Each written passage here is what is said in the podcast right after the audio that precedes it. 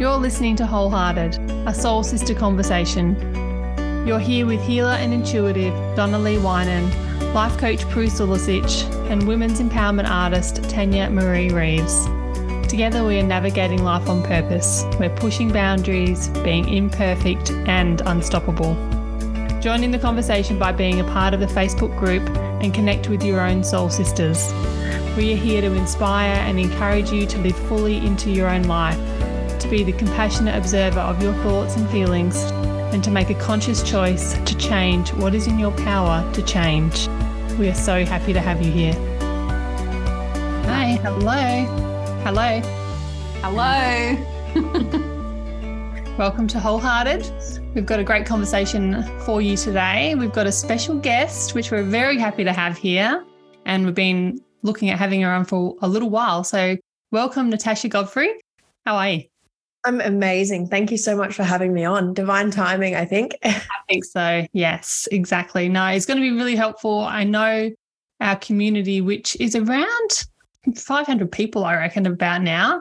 And everybody is keen for this conversation. We've been putting out questions for people, people have been telling stories. And so we're getting a gauge on what people want to hear.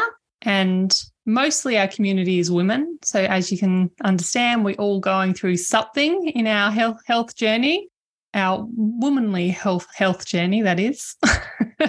and yeah, always got plenty of questions because we were just having a conversation prior to getting on, and we were saying most of our community are possibly our age and older.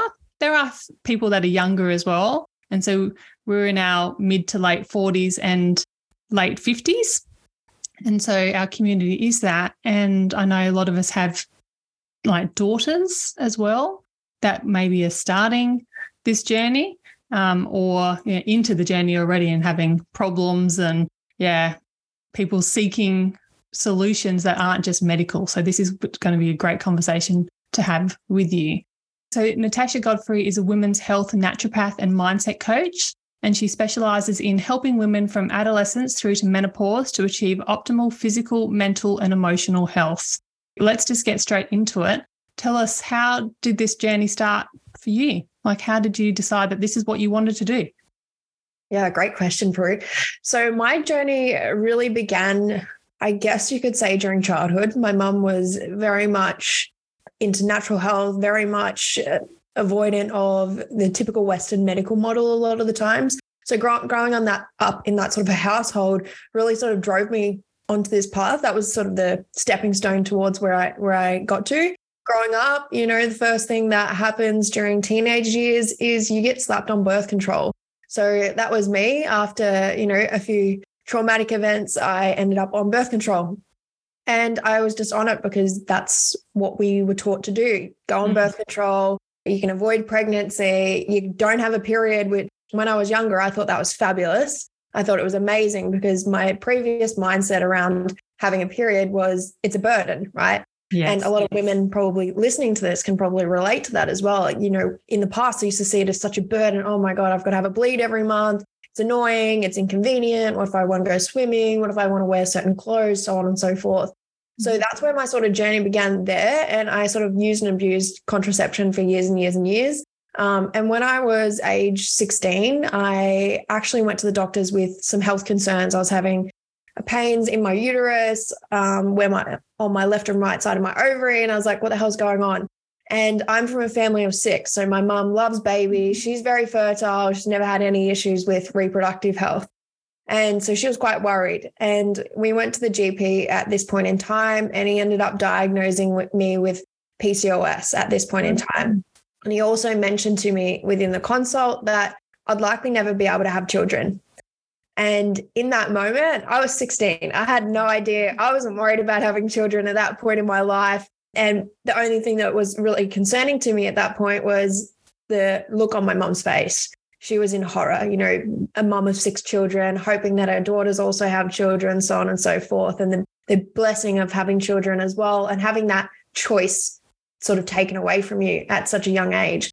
I didn't really take it on as much at that point in my life. I was like, yeah, whatever, it doesn't really affect me too much. However, as time went on and as I've aged, uh, I it sort of started to really unpack and uncrumble for me. So then eventually I came off contraception and I started to study naturopathy. So that's where my health journey started. And I started to learn some of the things that I was told, some of the things that I had heard were just not true. And there was all this misinformation around reproductive health, fertility, how to avoid pregnancy, so on and so forth. There was just all this bullshit is the best word to use for it around that. And there was such lack of education around women's health. You know, my mum had no idea about women's health or how to track your cycle or all the ins yeah. and outs of things like that. She only knew what she knew. Yeah. She could mm-hmm. get pregnant if she, if she, you know, in her sleep, if she wanted yeah. to. Yeah. Blinked an eye, went, I'd like to have another baby and boom. Yeah, yeah she's fine. And so she never had any issues with it. So she wasn't able to pass down that knowledge to me. Right. Mm-hmm. And if you aren't around people that know this type of education and knowledge, then the first thing that you do is you go to the GP or you get on contraception or you try the specific medical model. But none of that was working for me. There was no treatment for the issues that I had. That was sort of the turning point for me, wanting more and wanting answers. Through my journey, I've come to realize that I was actually misdiagnosed during that point, And it's something that I don't believe is my journey anymore. And I do believe that I am highly fertile. My period is textbook now. And I don't have any reproductive conditions anymore, all treated through natural medicine. Amazing. And so, for those that are listening, PCOS is polycystic ovary syndrome. As further from that, I don't know anything much about it except, you know, just a little bits and pieces. Um, but yeah, so happy that you actually you found that you don't have that and you were misdiagnosed, which I can imagine happens to so many girls. Actually, my daughter Stella has been diagnosed with that. So yeah. interesting. Yeah. Is it just and tell tell me why, in your opinion, the the health system does just like give out these diagnoses like easily like that? What what do yeah. you think? Definitely multiple factors. Our general practitioners are under the pump. They're expected mm. to, and I hold them at their highest regard. They've done years yeah. and years of studies. They're super knowledgeable and and everything yeah. like. However, they're under the pump. They're expected to diagnose someone in seven minutes. You're in and mm. out quite quickly. And for me, in my consultations, I have clients for an hour and a half for their initial consultation. In seven minutes, you can barely scratch the surface with clients. So they're very much under the pump. They're expected to know so much health mm-hmm. knowledge um, that it makes things really difficult. And they're not specialized in certain fields. reality. And when it does come to women's reproductive health, they don't have a lot of pharmaceutical medications that can actually help and treat these conditions. And that's the issue. That's a real issue because a general practitioner, what's in their toolbox? Either you refer someone or they give you a pharmaceutical medication, right? Mm-hmm. And for reproductive health, what have they got for young young women or even you know menopause, fertility? What do they mm-hmm. have?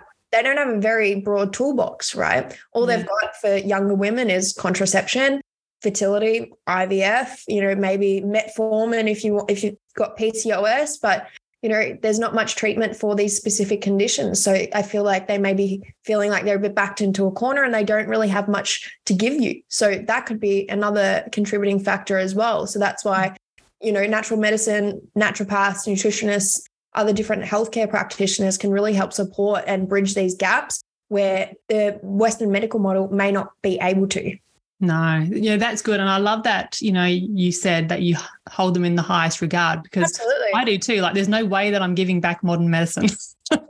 Yet I want to know other things as well. I don't want it just to be a pharmaceutical model mm. and, yeah, to go down that path so yeah, I'm I'm really happy that yeah, you're one of these people that is like, hey, there's actually a different way. Possibly try this. You yeah. know, doesn't never says that you're never going to have pharmaceuticals again, but it's just like there's alternatives out there, and choice is brilliant. It's so yeah. brilliant to have choice. Mm. So this is this is where, like I've heard you talking about, um, you wanting to change the paradigm between sick care and healthcare and mm-hmm. this, this is the gap. This is the gap that you speak of. Yeah. Yeah, 100%. Because general practice, Western medicine, they are really, really good at sick care, and we absolutely need them. We absolutely need them. Everyone in the Western medical model work their ass off, and I hold all of them at the highest regard, right? And one thing is they're great at sick care, emergency care. Yeah. Mm. If you've got renal cancer, if you've got, you know, late stage chronic diseases, uh, you know, you've just been in a car accident, these types of issues, they're fantastic with. Mm. Absolutely fantastic. And I would never be able to do any of these. And I would never, you know, want to. That's not my stage of care, right? I'm more looking at clients maybe with acute care, even sometimes chronic care, whether it's, you know, autoimmune gut issues, reproductive stuff, things like that, that they don't have medicine for or they don't have that strategy for, right? Mm. So when we're talking about the Western medical model, absolutely. I still refer clients to GPs or certain practitioners, professionals outside of my scope. So it's okay, giving them the clients around, okay, if you're more in a chronic state or, you know, that you do actually need pharmaceutical medication for or further assistance. However, we need to bridge the gap between something that's more acute between that acute stage and preventative stage as well. So we want to get things early. I always mm-hmm always am preaching that. So that preventative acute stage, and it can also be sort of at that chronic stage. So bridging that gap between that, because if you're sick or maybe you've got an irregular period, you've got PCOS, even chronic conditions like endometriosis, you know, a naturopath's fantastic for those types of things. Mm-hmm. However, GP is not so great. They don't have a lot of tools for those types of things, right? Yeah. So it's bridging that gap between those sorts of things and knowing who is best for me right now. Yeah. yeah. And it might be a combination of both. Yeah. That's such a that's such a beautiful thing, isn't it? To be able to use everything and and for you guys to work together for that natural side in Western medicine. Unfortunately, a lot of um, doctors and you know people who work in Western medicine don't see that, mm-hmm. um, which is really unfortunate.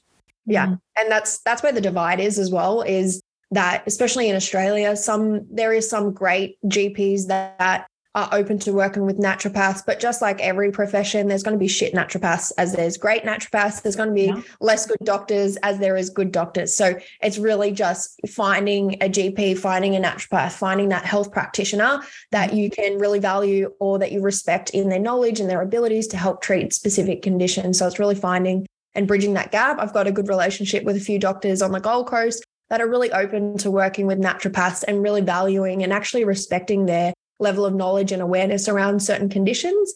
Yes. Um, but I think in the past, there's probably been, you know, some of whether it's ego, whether it's, you know, not valuing other professions and things like that, or not seeing their value in understanding certain health conditions, etc. Why there is that inability to work together. It's working against each other. So it's it's a tricky thing and it's i definitely think it might be a progressive thing over time because in my view, there's room for absolutely everyone. And if what you're doing is working and helping your clients, then so be it, whether it's meditation, whether it's natural medicine, whether it's pharmaceuticals or a combination of many things. Fabulous. If it's working, then I've that's my personal opinion. If it works, do it. Perfect. And I noticed that, you know, well, and this is where I met you through coaching. And so, as well as being a naturopath, and you're also a mindset coach. So, how do you combine these two modalities to support each other? Yeah, absolutely. So, in my experience, and I've done a lot of research into traditional Chinese medicine. So, I actually did a masterclass on this the other night, which is perfect timing, is around the emotional body. Because if we're in a state of stress, especially if we're in a state of chronic stress, what's happening is we're in a state of fight or flight. Yeah. And there's going to be lots of inflammation happening in the body. And in traditional Chinese medicine, what we usually see is if we're in that chronic state of stress, inflammation, and that can be mental, physically, physical, emotional stress, that usually resonates in different organs in the body. So whether it's say anger, resentment, that's usually liver, gallbladder, whether it's grief, if we're talking about the heart, you know, we've got all these different emotions resonating in different organs of the body. And I've utilized it in practice in a way that if people have certain health conditions, I will usually correlate it and see if there's any sort of emotional aspect to it. So there's a, story I'd love to tell you in regards yeah, to that. So please. yeah, is that right? Yes. It's very anecdotal. There's not a lot of research into the emotional body and how it resonates in the in a physical aspect. And the reason behind that is because it's really hard to get uh, quantitative da- data that is from emotions because it's yeah. emotions are tangible. Yeah, it's emotions are subjective and yeah. everyone is variable. It's super variable. So it's like impossible to try and create a scientific research around that. So it's really hard. Um, so that's why there's not a lot of research around it in comparison to other things. However, in my practice, anecdotally, I have seen a lot of correlations, and I did it on the masterclass the other night. And a lot of people were really resonating with the certain emotional aspects and potential physical presentations. Yeah. And it's not the be all and end all. There's always multiple things when we're looking at everything holistically. Mm-hmm. So, this journey for me sort of started when I was in student clinic. I was still studying, doing all the things. And I had one of a, a gentleman come in at that point in time. And he came in and he'd had a triple bypass surgery. So, heart surgery, one of the most you know, intensive heart surgeries you can get. So he had triple bypass. He developed type 1 diabetes. He had high cholesterol, high blood pressure. He had the works of cardiovascular issues, probably the worst of the worst you can get.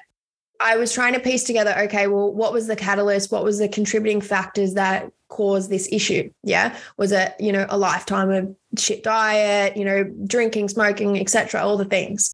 And he said, No, I, I, had the triple bypass when I was age 38, which is very, very young to have that type mm-hmm. of surgery. Usually you don't see that type of surgery, you know, late 50s, 60s. Yeah, 70s, older. Mm. Older. Yeah, very usually in the older generation. Anything cardiovascular is usually developing over years, um, typically in a typical sense. However, what had happened a year prior to the development of these surgeries, prior, he was very healthy, young, fit dude, you know, children, typical sort of stresses of a 38 year old, right? Mm-hmm. And a year before the surgery and everything that had happened, is he was actually in a major car accident with his wife where he was at fault and his wife had passed away. And when we're looking at the heart, anything to do with the heart, the heart's love and security. Yeah. Mm-hmm. And what he was experiencing there after the accident that he was at fault was a lot of shock, grief, and sadness, which is all very much associated with the heart.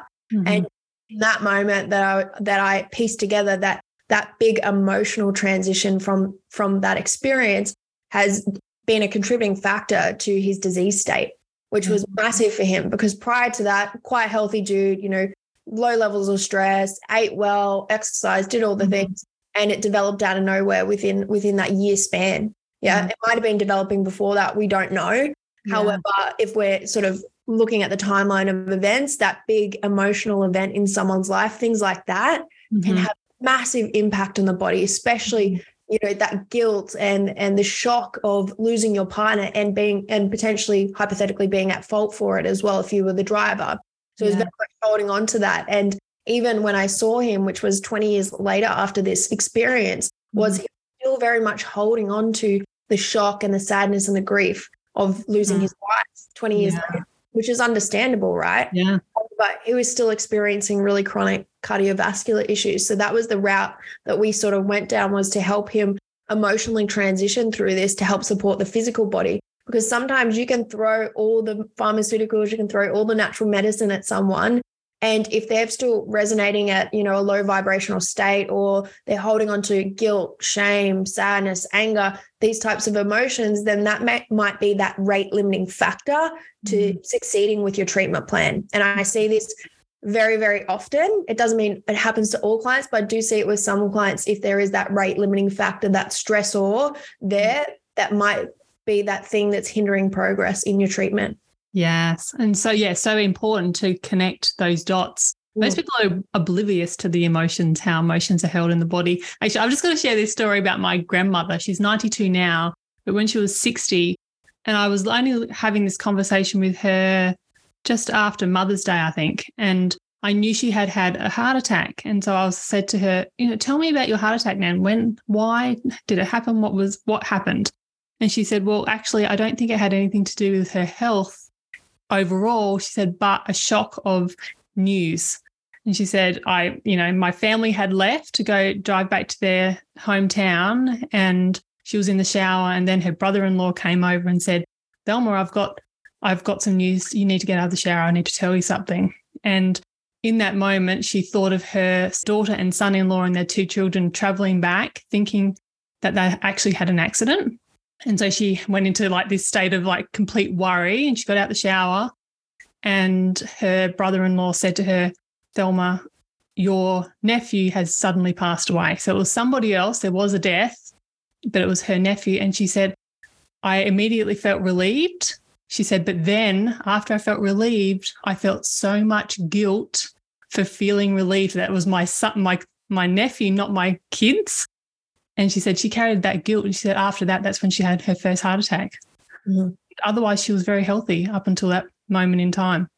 And and she said, and she, like she was like, yes, definitely, it was an emotional heart attack. And I was like, ah, well, there you go. Mm-hmm.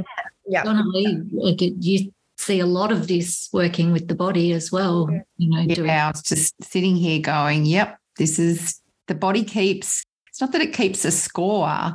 It's it is, you know, 80 trillion to 100 trillion cells, and cells hold memory. And like this week, even in clinic, you know, this there's this lady's been through an incident with, you know, domestic violence and children and court and whatever.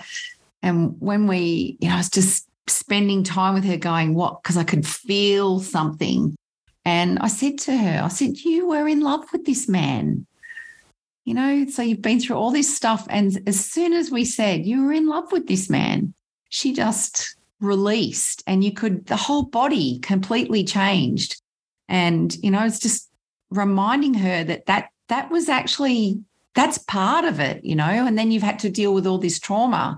So it was like giving her permission to actually have a breath space and go to reassess and you know go to that space and go well yeah i did love him and this is this is what's happened.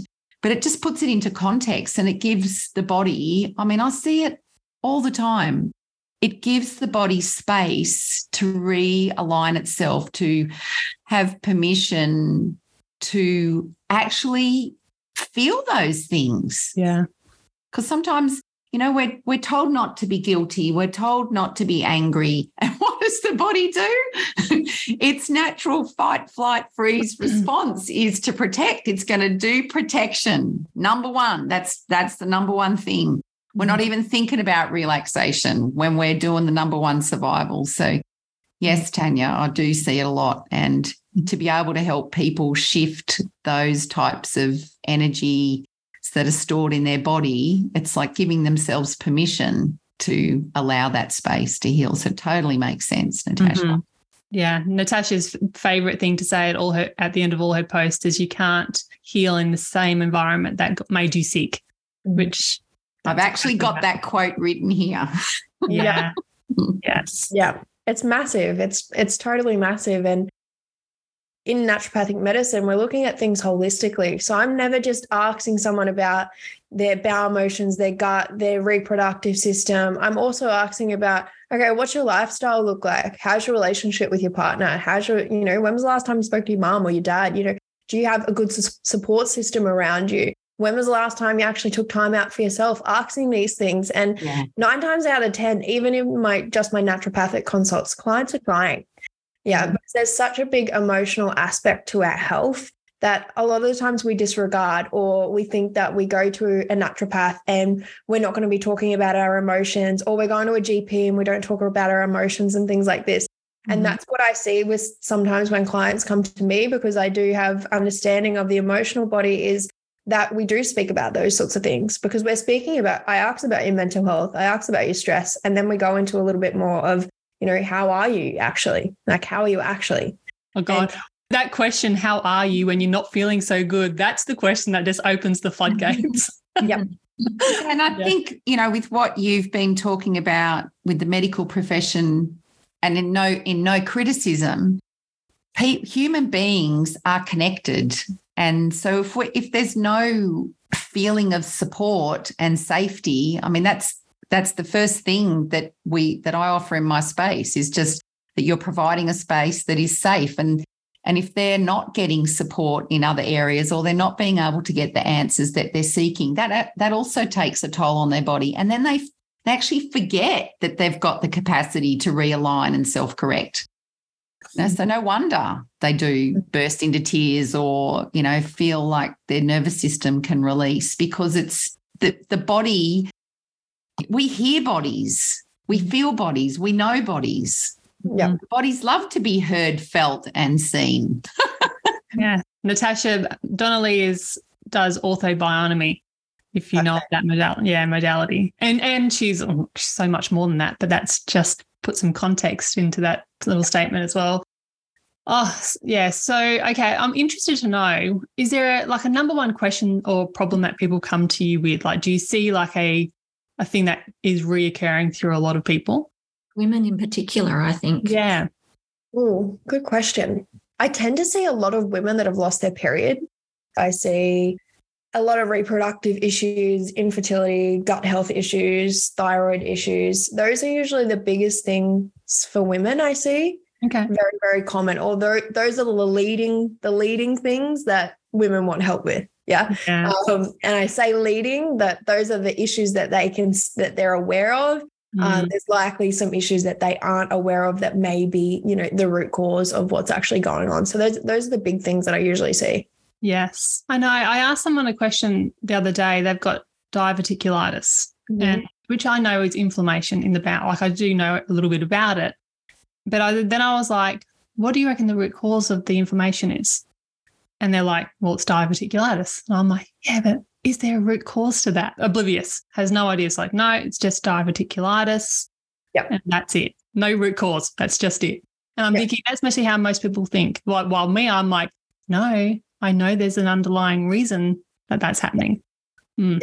100%. And that's always the question that you should ask when you've got any type of health issue is okay, yes, I may have this. What's the root cause of this? Mm. Yeah. Because a lot of the times, whether it's a condition, disease, whatever it is, there's something that's caused that. Mhm. Yeah, there's something that that is the root cause that has contributed to it. There might be a couple of things that may be contributing factors to it as well. So you know, even when we're talking about diverticulitis, has it been from you know a chronic systemic inflammation? Has it been from a gut infection? Is it from intestinal permeability? You know where where is that factor? You know, and those things have many contributing factors, whether it be stress, whether it be poor diet, whether it be um, gluten sensitivity, whether it be you know alcohol, drugs, so on and so forth. So it's really finding that root cause and then all the contributing factors to that. And that's how you really get that root cause treatment and actually can improve and heal from certain issues. Yeah. So you're like a detective, right? For Yeah. health, for the body. Yep. Yeah. Um, that's how I see it as it's like, yeah, there's so many variables of what it could be, and each individual is different. Mhm. Um, and you've got to just start from the top and work your way backwards, basically, to figure out what's what's going on. yeah, 100%. Yeah, I've got a question, a- and I'm always aware of the audience. So there may be people in the audience that don't really understand what a naturopath does. Mhm. And the couple of my questions that I was thinking about was, and it's, and I'm not expecting an answer, but it's just the ballpark kind of thing. We seem to have so much more um, gut issues in our modern day world.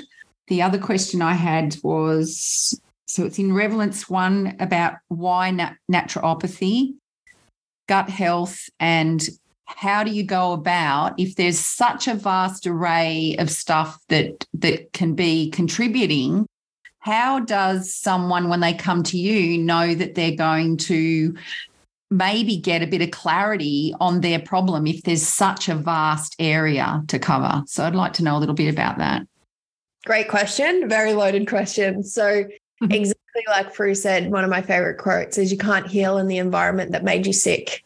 So, a lot of people, when they're sick, they will usually just go to the GP because the GP will just give them a band aid approach or they'll just give them a medication and they're on their merry way. And this one medication is going to fix my whole life. Yeah. It's like um, the big weight loss. Weight loss is always a big thing in society. And currently it's been Ozempic is the new weight loss drug. And you know, everyone's like, okay, cool. Instead of actually treating what got me here or that created me being in an overweight state, instead of actually doing that, I'm just going to take Ozempic and get skinny. Yeah. So, Yes.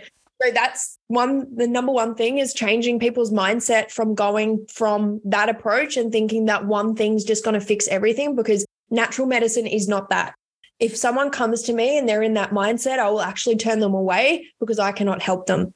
Mhm. I, mm-hmm. I am not the practitioner for you because if you're not willing to put in the time and effort over a long period of time to actually improve these health outcomes and to change your lifestyle because the environment that you, that you have created has caused you to become sick.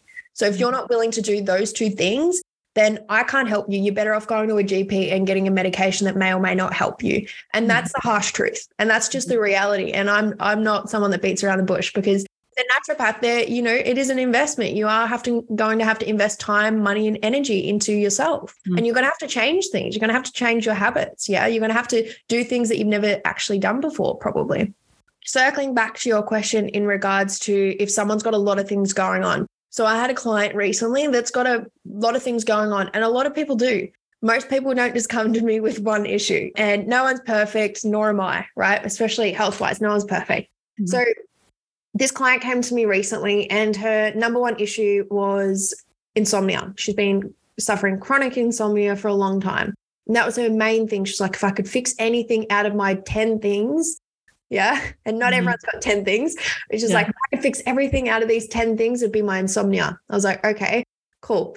So we were trying to get to the root cause of the insomnia. She's also got hypothyroidism and some other issues going on, and she's on some medication. So there was a lot of things, a lot of moving parts already, which makes things a little bit more challenging. Yeah. It may, means mm. it may take a little bit more time as well. So we're trying to get the root cause of what was going on and something just wasn't right. And I was trying to find, and I was being that in- investigator, like Prue was saying, and I kept coming to sort of a bit of a brick wall because I was giving her some treatment things that would just help symptomatically just for a couple of weeks while we get some testing done and so on and so forth. And things started to get a little bit worse. And I thought, oh no, this is not good.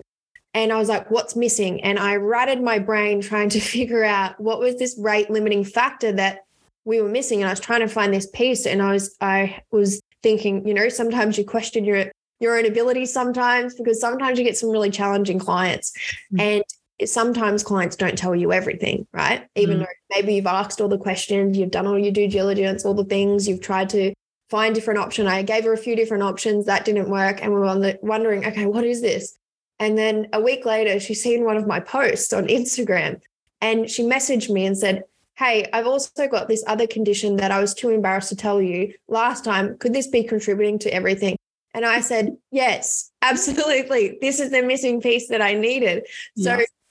Sometimes when we're looking at health issues with it's like medical triage in western medicine it's like okay what's going to give us the biggest bang for the buck? And number one what's actually going to give the client the biggest relief?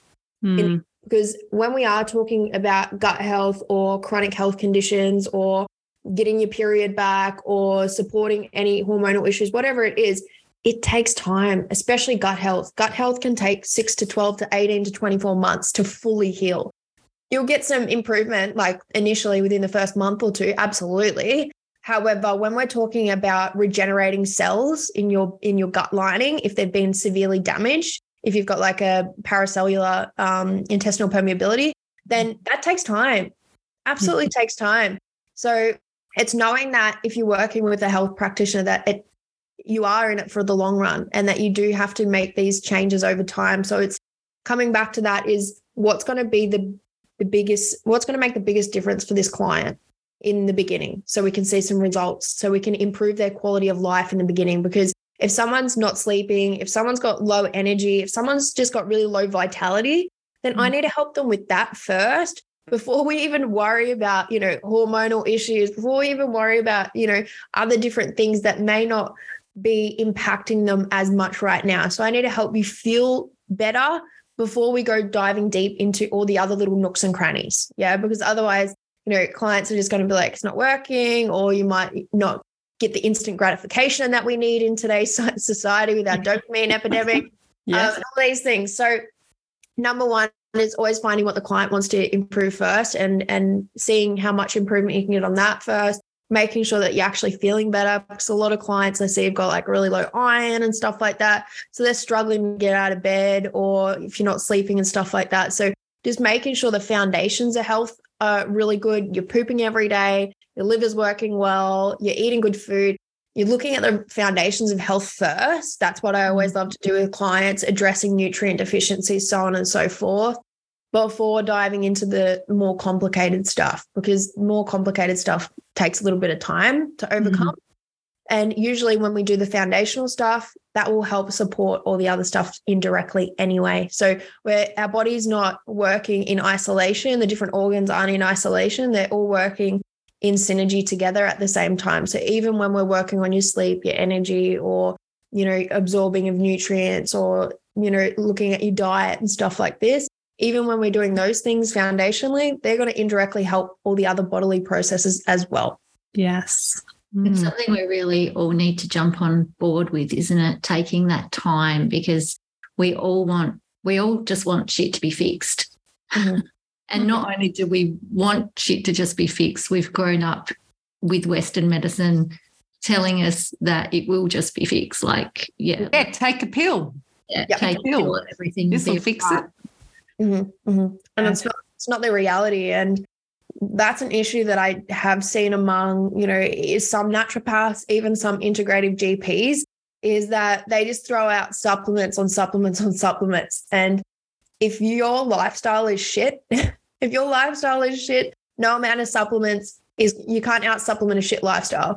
Yeah, if you're not if you're not exercising, if you're not getting any sun, if you've got toxic relationships, if you're in a job that you hate, Mhm. you can't like your stress levels are going to be just be burning through those nutrients anyway. You're not going to be absorbing your food. Your digestion's going to be off. So you really have to look at your lifestyle and how is that a reflection of your health? Because Yeah. a lot of a lot of people, you know, if we speak on, you know, men in trades or women in, you know, or anyone in office jobs or stuff like that, if you're in an environment every day that you hate or you're living in a household that isn't serving you, then that's the biggest factor that you need to change first before taking a damn supplement, in my opinion. Oh yeah, absolutely. Yes. And so it's about the empowerment piece, Mm. you know, which we we love empowering women to actually know what they want and actually look after themselves first, like put themselves first. And this is the perfect example. Like how many women would want to come and see you, but are too scared to invest the time or, or the money that it would take to actually follow through with this and the emotional roller coaster that it is. Exactly. It's very, very scary for many women. I saw something briefly with Gold, Goldie Hawn from a few years ago saying, yeah, we need to have women making more money because this is a big factor of it. You know, women that are having to rely on men for finances are not allowing us women to be empowered enough to actually go out and get the health advice that we need to, you know, do all the things. And Goldie Hawn did it in beautiful Goldie Hawn style. Yeah, it's a great reminder that it is actually the empowerment piece as well. finances is a, a big part of it, isn't it? I mean, actually, a big part of the reason I don't do a lot of things like that. Like, I'd love to, you know, spend more time with a naturopath, spend more time with Donna-Lee, have more massages, Mm. like things like this. But I do put those things aside because financially, it's uh, it seems more like a something that is a pleasure rather than something that is important to do. Not necessity, which Yeah. and and it's so funny because really it is. It should be the first thing that we do. Yeah. Understand that. It's so true. That's how most people see it. And the and the whole mindset behind going seeing a naturopath. I know I've had conversations just recently in my family about going seeing a naturopath for my my daughter, um, my youngest daughter, who's having really crippling period pain. And I'm like, this is not normal. Like, we need to go figure this out. She's only 13. And my husband's favorite saying, because I I love trying all a few things that are a bit more alternative rather than always jumping on pharmaceutical stuff, which was very evident this week because I had a finger infection, bizarrely. And I kept trying all these alternative things. And then eventually it got so bad, I'm like, oh, I've got to go to the doctor. So I went to the doctor and he's like, here, have this antibiotics. And I was like, I don't want the antibiotics. So I didn't actually fill the script. And it was funny. I put the, the ointment on first. And then I was like, oh, I'm really going to have to have these antibiotics. It's not getting better. And Joel says to me, So your woo woo snake oil's not working? Um, Like, no, it's not. Unfortunately. But that's how that's how his mindset is. And mm. possibly all the people around him and possibly all the people around him as well. Mm. And in my family, it's the same. So doing something alternative is really left field. And so everyone's like, it's weird, it's woo woo. But I'm like, no, we've got to make this more na- like more normal. It's actually how it should start, opposed to how it starts right now. But it all comes back to patience and we've been Yeah. conditioned to quick fix. You know i'm i'm a holistic healer and i and there's still that want to be fixed in a moment. Like it's it's in our systems you know? So to to spend longer pretending with your infected finger that it might take you you know 7 or 8 days to get it better through you know perseverance cleaning it whatever we just don't we don't do it because we don't we don't value ourselves enough i think. It's Mm. not until you're on your deathbed and that you've got maybe cancer that you actually go oh well i'll try that alternative medicine now. Mm, hmm you Yeah, know we, we go to the nth degree. But Yeah. anyway i'm sure natasha's got an opinion on that. Oh, definitely. definitely. And and one big thing in my practice is teaching people how to actually connect with their body and Mm. it's a big thread that i see especially in young women coming off contraception it's a Mm. that's the big time that i usually coach women through that phase and learning how to tune in with their body like what am what's my body actually wanting from me what am i craving what am I feeling in my body? Am I feeling ovulation? Did I just feel my egg be released from my ovary? feeling into these things and actually being like, okay, what's actually going on? So, one, knowing the actual physical sensation in the body, but then also knowing the science behind it as well. So, it's bridging that gap between that. That woo woo that Prue was talking about and the actual science, because Yeah. naturopathic medicine, sure, back 50, 100, 200 years ago, there was no scientific backing. However, now in uh, today's day and age, there is plenty of scientific research for the specific herbs and nutrients that we use for, for specific conditions as well. So Mhm. there's a lot of scientific research behind it as well.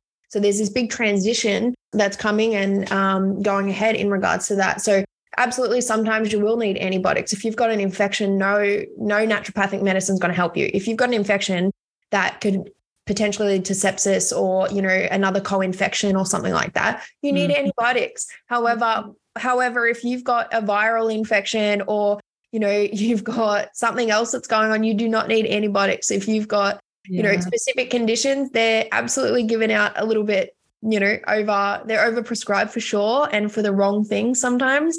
However you know for, for acne acne is a great example. You do not Mhm. need antibiotics for acne.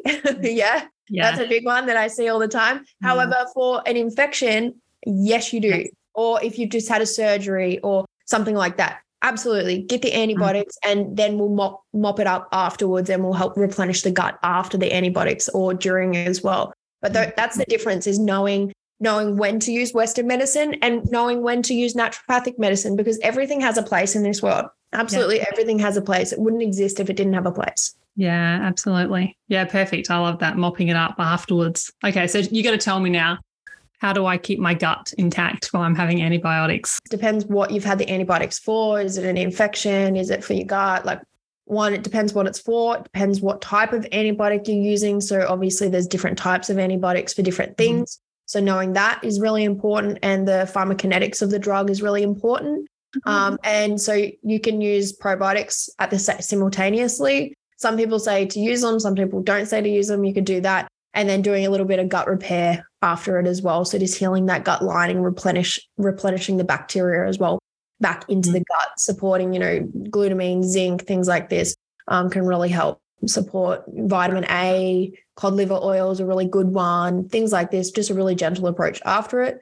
Um, maybe some spore probiotics, something like this can help support the gut as well. And Yeah. just making sure that your digestion digestion as well is happening every day because sometimes after um, any sort of antibiotics you can cause constipation, so on and so forth. So just making sure that passing in bowel motion every day is important as well.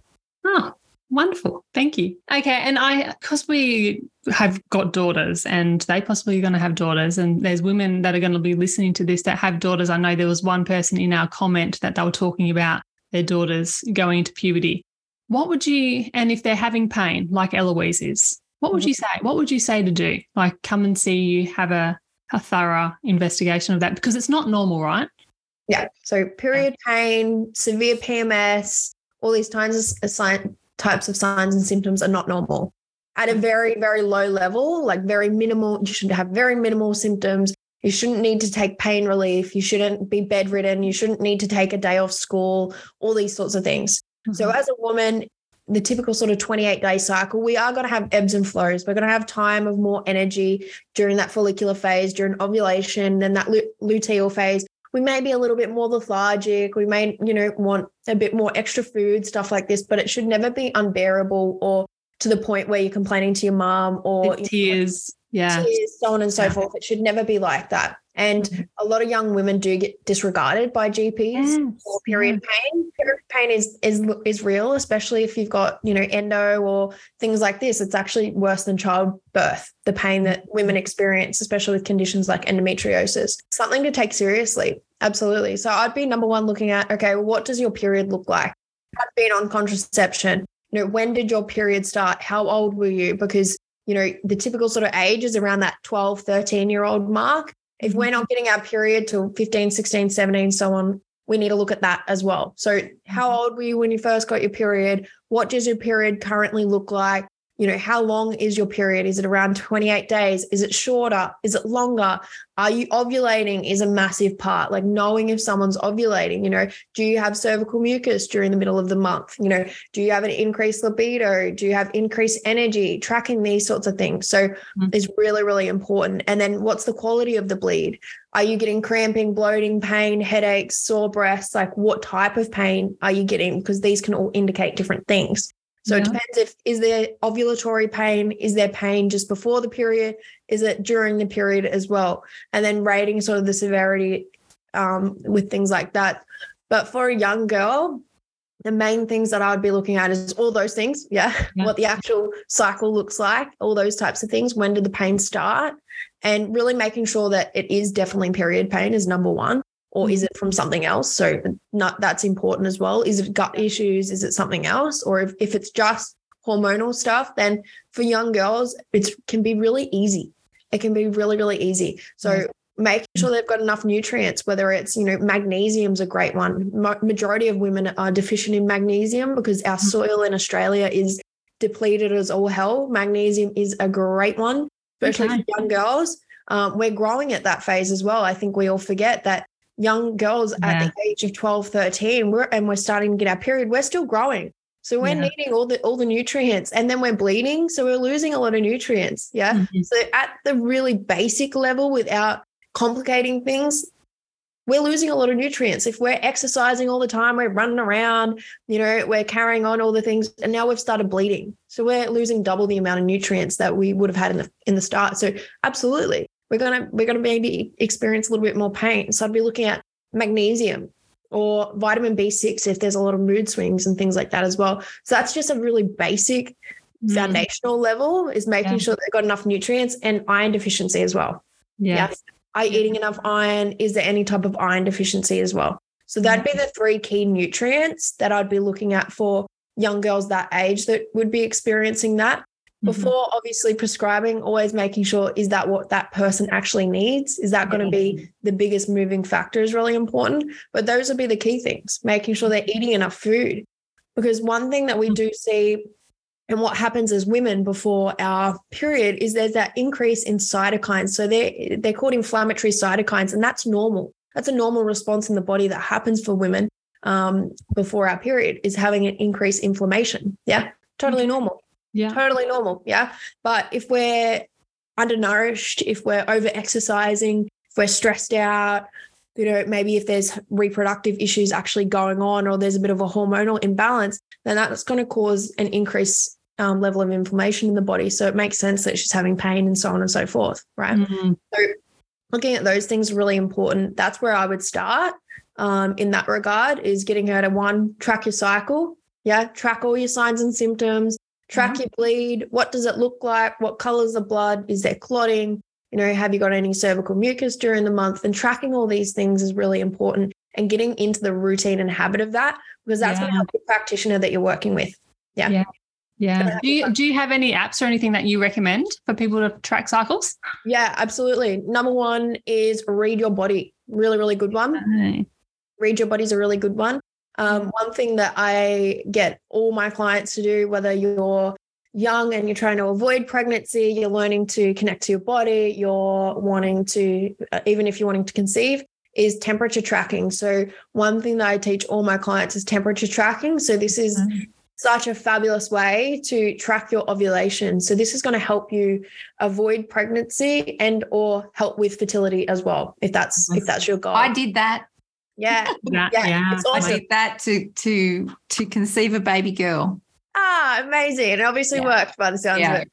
Yeah, it did. Yeah. And it and it was it was re- I did a lot of research back then and Yep. specifically made sure that I had interse- in, inter, intersex, I was going to say intercourse at that at those times of Yep. so it does work. It Yeah. does Yeah, perfect. I, I can literally feel myself ovulate. Like I know exactly that moment that egg Yep. pops out of my the follicle in my ovary. I can feel it. You know, Yeah. it's so good to hear you say this stuff, Natasha, because I, I turned 60 this year and I feel like I'm 35 anyway. I've been a naturalist a long, long time, but to hear a young woman talking about this now, God, it just makes my heart sing, you know, because we, it's like we deserted this natural part of the way that we live to have this busyness and, you know, the world supports. This is just my assumption the systems support this go go go. And so people are on these treadmills and don't know how to turn the, the button off. And and then they're scared if they turn the button off that they're not going to be able to survive. And yet you know sometimes it takes a um, a health crisis to get us to change our mind about something. And we really don't want that to happen. Yep. And that's the unfortunate part is that I do see clients maybe at that later stage of chronic illness, or maybe they've been to GPs, maybe they've been to specialists and they haven't got the answers. And they're at that sort of late end phase, like this has to work. This is my last option. And that's what I see with a lot of clients when they do come to me that they are at that point. And then it's like, okay, well, you've got to change a lot of things. Yeah. And it mm. doesn't mean doing it all at once, but it does mean that you're going to have to really change up and clean up your lifestyle and start trying some new things, you know, learning to track your cycle and these types of things through temperature tracking so you can come off contraception and feel confident, know that you're not going to get pregnant, know when to have sex and when not to have sex. These types of practices are just so important. And clients, all my clients now that have, you know, graduated from working with me, all track their cycle. Not one of them's fallen pregnant that didn't want to. There's been conception, there's been all the good things. And it's just such a great skill when we're talking about temperature tracking to increase that confidence Yeah. around your cycle when you do come off contraception. Because one big gap that I see is a lot of women don't want to come off it because they're like, I don't want to fall pregnant. I'm like, Yeah. great. You can only actually fall pregnant about maybe five or six days of the month if you're lucky. So don't stress. You're all good. You can still have sexual intercourse. You can use condoms. You can use all these things, or you can just abstain from um, ejaculation during the, your fertile window. And it's that simple. Yeah. Mm-hmm. Yep. Oh, yeah, no, the empowerment piece as well for us to be able to have that choice. And, it, you know, it's not just us forced on the pill because it's easier for our partner or Yep. whatever the case Yeah. may be. And plus, it's it's actually more pleasurable when you when you do that tracking. You listen, you listen to your body mm. better. Yeah. You know, Yeah. again, you've got to break away from what we've been conditioned to believe or that we're there to be serviced. Yeah. Yep. I'm just reading this book called Pussy. Have you girls read it? Yeah, Tanya has. Yeah. It's the best. And it's it's all about reconnecting to that part of you and like listening to actually what you want. And mm. because, you know, as a woman, we yeah, you don't want sex in that last week before your period. Generally, like I don't. But you know, mid mid month, it's like, come on, let's go. Or, you know, early on, straight after your period, and all that sort of stuff. So I actually find during my period. yeah, me too. Me too. Yeah. Yeah. So it's just really important. And I've been like verbalizing it since reading this book, been verbalizing it to Joel. And you know, been verbalizing what I've like learned about the clitoris and all this sort of stuff. And it's like, let's like figure this out. We're not just gonna have sex just because you want to, and I'm not gonna not have an orgasm or whatever. And we've been talking about this conversation with the kids too, like starting early having conversations with them because I don't want my girls to get to 40 and be like, oh, really? I had a choice to say no or choice about what my body was doing, or I could listen to my body, you know. I'm literally going to have this conversation with Eloise soon about tracking her period, getting onto that app, doing all those things. Yeah, starting Empowering to too. Yeah, empower her now. Mm.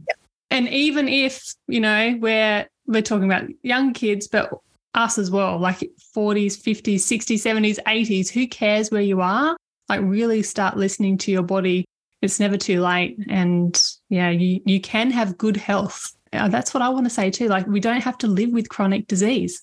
Definitely. Oh gosh, we so need to have you back, Natasha. We haven't even touched on hormones. I so want to talk about hormones in different stages of our lives.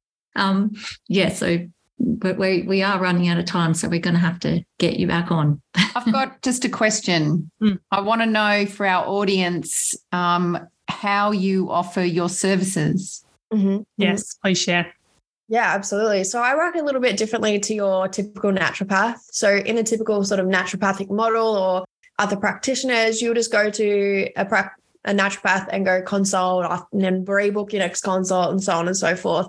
Mhm. However, a lot of the clientele that I attract are clients that do have chronic issues that are wanting support longer term and that do need that support longer term. So I utilize programs with a lot of majority of my clients um, then they've got ac- more access to me. They're not waiting until that next consult. So that's the difference between, you know, uh, the typical Western model and, and what I offer is they've got that support, they've got that accountability, they've got weekly check-ins, they've got me in a messaging app if they're, you know, what's what's the best option of this, or I'm experiencing this, what's happening, so on and so forth. So you can actually get the results in real time rather than having to wait three weeks to your next consultation or having to wait until the next time that they see me to ask, you know, little questions here and there. So that's the difference between me and say a typical sort of naturopath or health practitioner as I work in programs. So I work with clients usually for a minimum 12 weeks, most majority of the time. Um, I still do consults here and there for people that maybe don't need that. But Mhm. usually I work with clients for a minimum of a 90 day period. And that's when I see clients get the most results because they've got the accountability, they've got someone there to support them along the way. When in that first phase of any health change, is you do need that. Yeah. Mm. Because a lot of the times you can invest money into things and you don't actually do it Yes. or or you don't actually implement the things because I can give you all the tools and resources, but if you don't have that accountability and support, then I've seen clients just fall off. Yeah, in Yeah. when in the past when I did a little bit differently. So typically over a, over a 12 week period, I work with clients for whatever specific health concern that they have. Then they've got access to my education portal. So a big pillar of my business is education because I Mhm. want clients to leave or graduate uh, working with me with the knowledge and understanding of how to track their cycle, basics of gut health, you know, nutrition, all these things that we've spoken about today, that they can go away and they've actually got the knowledge there that they can pass it on to their kids and their kids can pass it on to their kids and so on and so forth. Because mm. that's that's the real healing that I want to create is that generational wisdom that's being passed on through women. Because that's what we're missing. Yeah. Passing on the wisdom of menopause, passing on the wisdom of fertility and childbirth, and passing on the wisdom of you know, adolescence and getting your period and avoiding pregnancy and all these things that in the past was a normal thing to talk about. However, now it's been really taboo, or we don't talk about sexual health, or we don't talk about, you know, sexually sexually transmitted diseases, or you know, vaginal health, or all these different things that we just don't talk about.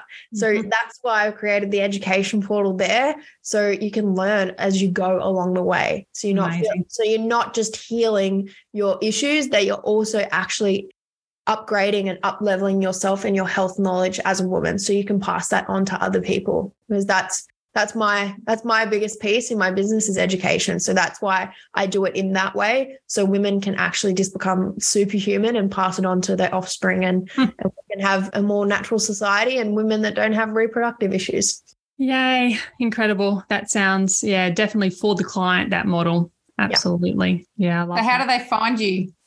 Yeah, so you can find me on my main portal is Instagram.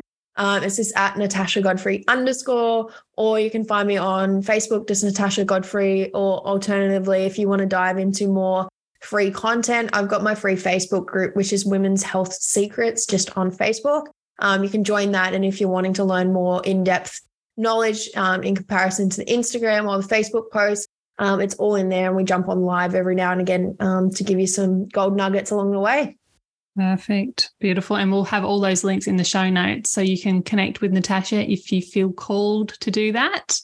Um, it's been such a pleasure, and we will have you back on again because there is only so much information we can talk about in one hour. Yeah. Never long enough. Yeah. So thanks, thanks for coming on. That Thanks was fabulous. Okay, we'll uh, wrap it up and we'll speak to you next week. Bye. Thank you so much for being part of this Soul Sister conversation. It would mean the world to us if you like and share this podcast with your own soul sisters. Follow the show so you don't miss an episode. And if you are so inspired, leave a review. All suggestions and questions are welcome, and you can drop them in the Facebook group. Thank you, beautiful souls.